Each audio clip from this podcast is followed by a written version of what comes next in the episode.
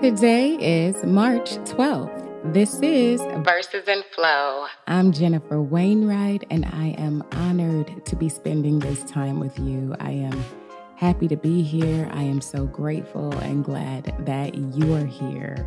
We'll be returning to the book of Numbers in the Old Testament today. However, we will be starting a new book in the New Testament as we concluded the Gospel of Mark yesterday. So, Let's get into it. Let's figure out what it is that God wants for us and what He wants from us today.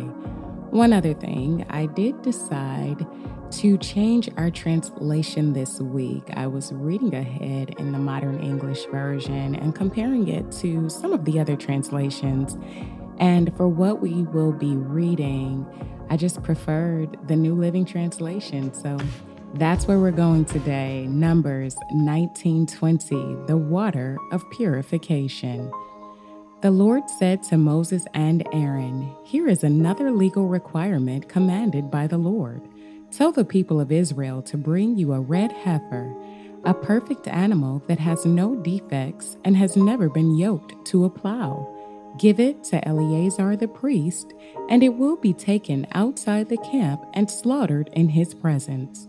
Eleazar will take some of its blood on his finger and sprinkle it seven times toward the front of the tabernacle. As Eleazar watches, the heifer must be burned, its hide, meat, blood, and dung. Eleazar the priest must then take a stick of cedar, a hyssop branch, and some scarlet yarn and throw them into the fire where the heifer is burning. Then the priest must wash his clothes and bathe himself in water. Afterward, he may return to the camp, though he will remain ceremonially unclean until evening.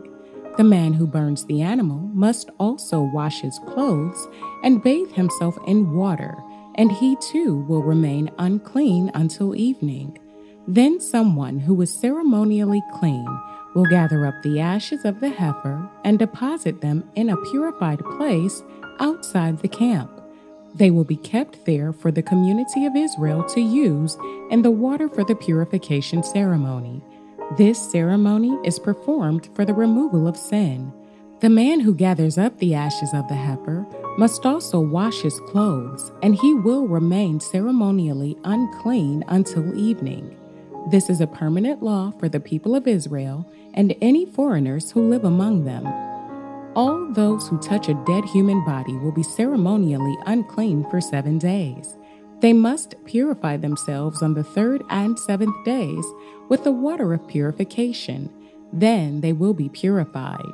But if they do not do this on the third and seventh days, they will continue to be unclean even after the seventh day. All those who touch a dead body and do not purify themselves in the proper way defile the Lord's tabernacle, and they will be cut off from the community of Israel. Since the water of purification was not sprinkled on them, their defilement continues. This is the ritual law that applies when someone dies inside a tent. All those who entered that tent and those who were inside when the death occurred will be ceremonially unclean for seven days. Any open container in the tent that was not covered with a lid is also defiled. And if someone in an open field touches the corpse of someone who was killed with a sword or who died a natural death, or if someone touches a human bone or a grave, that person will be defiled for seven days. To remove the defilement, put some of the ashes from the burnt purification offering in a jar and pour fresh water over them. Then, someone who is ceremonially clean must take a hyssop branch and dip it into the water. That person must sprinkle the water on the tent, on all the furnishings in the tent, and on the people who were in the tent. Also, on the person who touched a human bone, or touched someone who was killed or who died naturally, or touched a grave. On the third and seventh days, the person who was ceremonially clean must sprinkle the water on those who are defiled. Then on the seventh day, the people being cleansed must wash their clothes and bathe themselves, and that evening they will be cleansed of their defilement. But those who become defiled and do not purify themselves will be cut off from the community, for they have defiled the sanctuary of the Lord. Since the water of purification has not been sprinkled on them, they remain defiled. This is a permanent law for the people.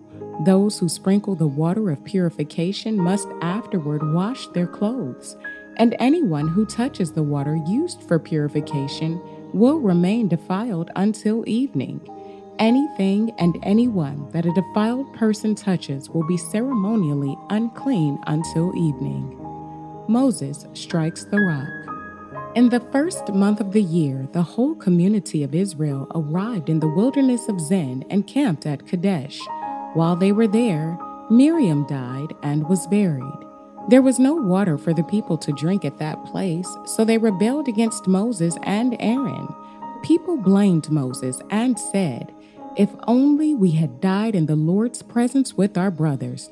Why have you brought the congregation of the Lord's people into this wilderness to die along with our livestock?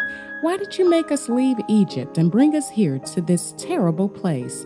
This land has no grain, no figs, no grapes, no pomegranates, and no water to drink. Moses and Aaron turned away from the people and went to the entrance of the tabernacle, where they fell face down on the ground. Then the glorious presence of the Lord appeared to them, and the Lord said to Moses, You and Aaron must take the staff and assemble the entire community. As the people watch, speak to the rock over there, and it will pour out its water. You will provide enough water from the rock to satisfy the whole community and their livestock. So Moses did as he was told. He took the staff from the place where it was kept before the Lord. Then he and Aaron summoned the people to come and gather at the rock. Listen, you rebels, he shouted. Must we bring you water from this rock? Then Moses raised his hand and struck the rock twice with the staff, and water gushed out. So the entire community and their livestock drank their fill. But the Lord said to Moses and Aaron, Because you did not trust me enough to demonstrate my holiness to the people of Israel, you will not lead them into the land I am giving them. This place was known as the waters of Meribah, which means arguing, because there the people of Israel argued with the Lord, and there he demonstrated his holiness among them. Edom refuses Israel passage. While Moses was at Kadesh, he sent ambassadors to the king of Edom with this message This is what your relatives, the people of Israel, say. You know all the hardships we have been through. Our ancestors went down to Egypt, and we lived there a long time, and we and our ancestors were brutally mistreated by the Egyptians. But when we cried out to the Lord, he heard us and sent an angel who brought us out of Egypt. Now we are camped at Kadesh, a town on the border of your land.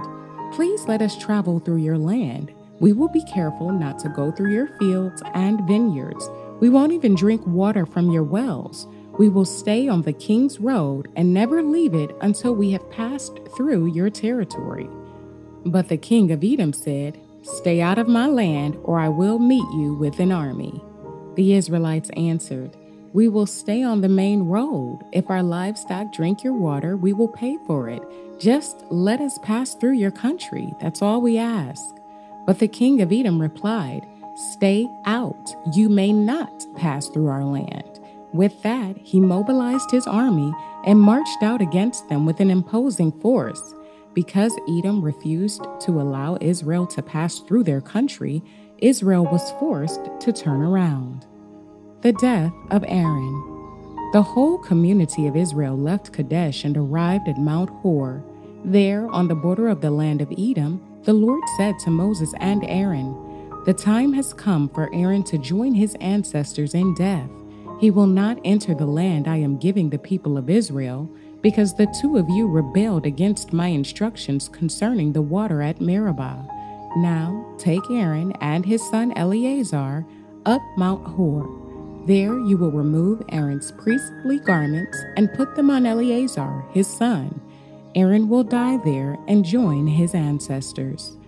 So Moses did as the Lord commanded. The three of them went up Mount Hor together as the whole community watched. At the summit, Moses removed the priestly garments from Aaron and put them on Eleazar, Aaron's son. Then Aaron died there on top of the mountain, and Moses and Eleazar went back down.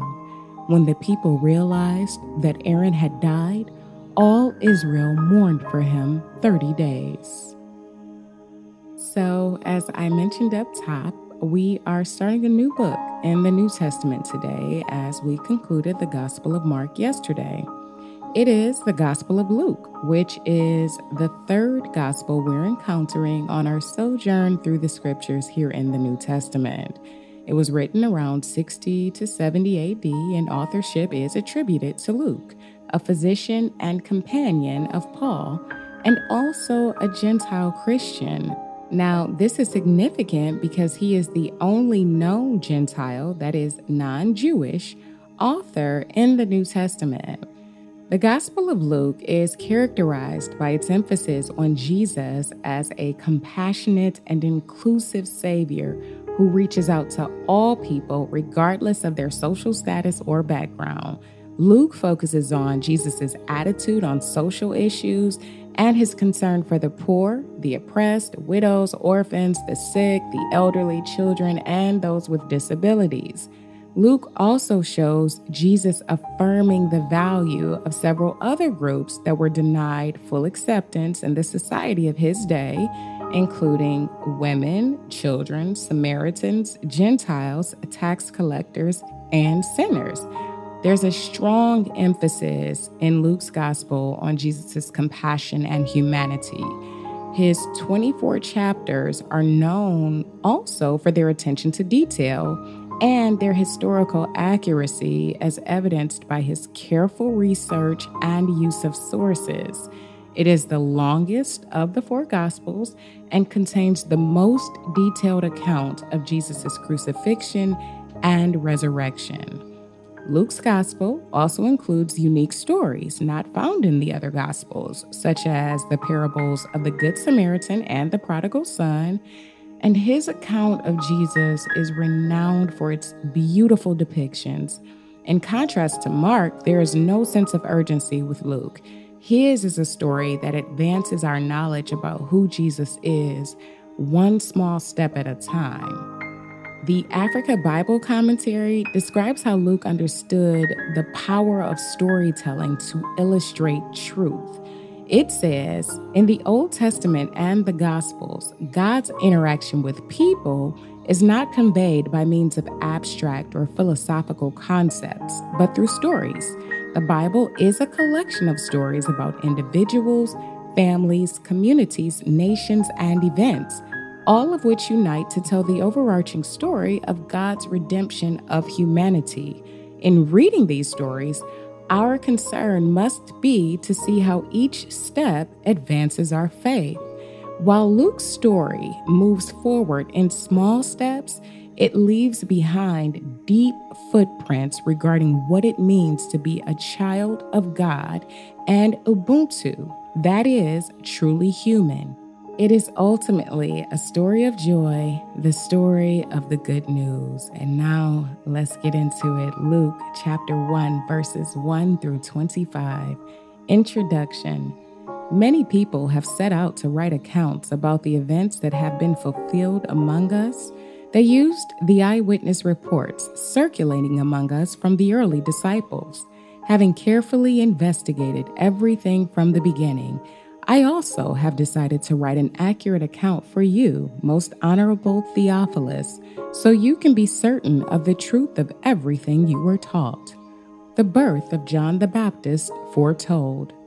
When Herod was king of Judea, there was a Jewish priest named Zechariah. He was a member of the priestly order of Abijah, and his wife Elizabeth was also from the priestly line of Aaron. Zechariah and Elizabeth were righteous in God's eyes, careful to obey all of the Lord's commandments and regulations.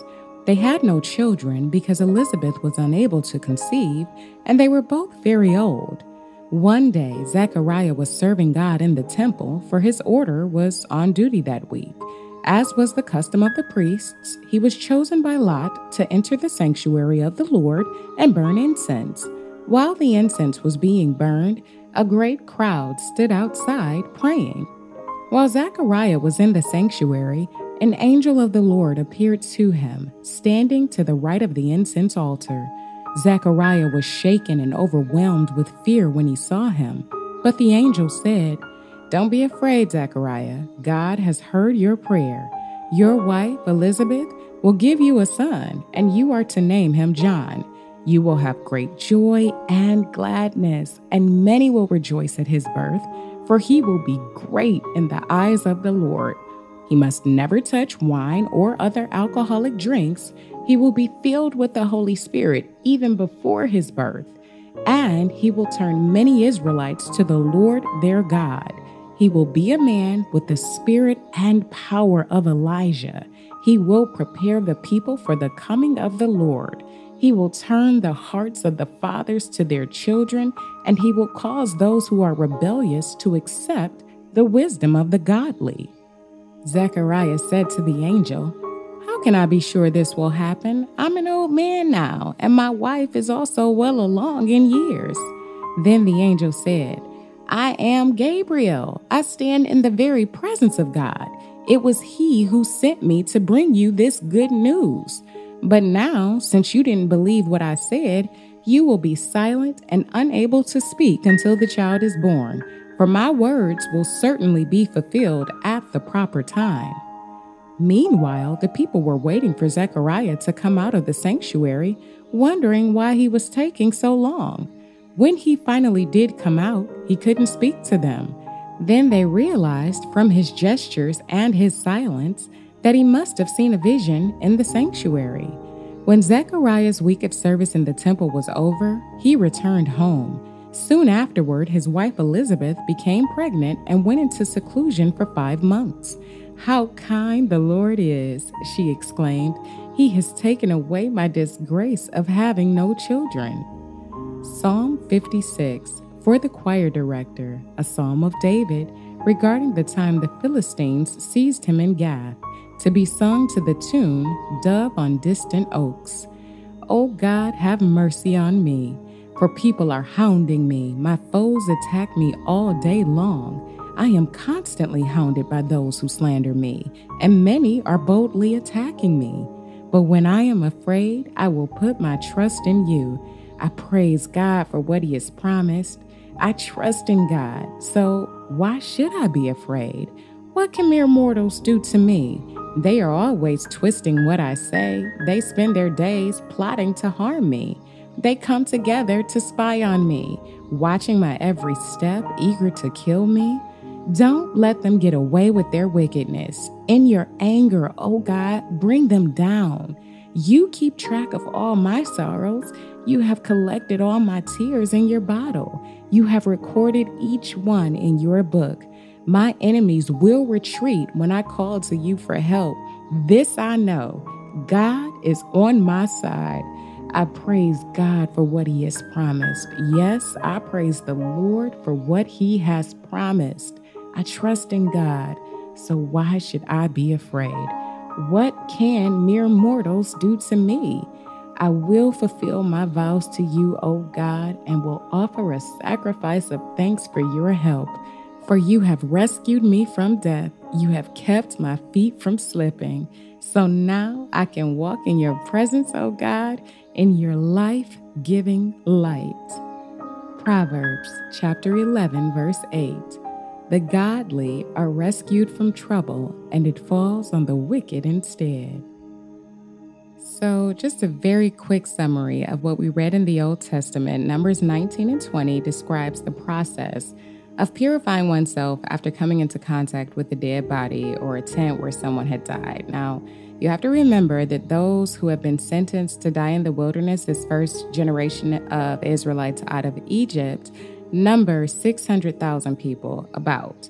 If we were to average that out, that means a little over 40 people a day were dying.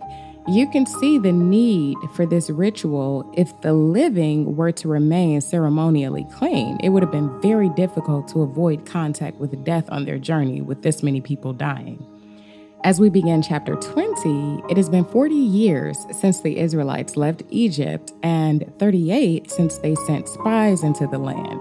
Now, the Bible is virtually silent about those 37, 38 years of aimless wandering in the wilderness, but what we do know is that their previous excursion had come full circle and they were no closer to their destination.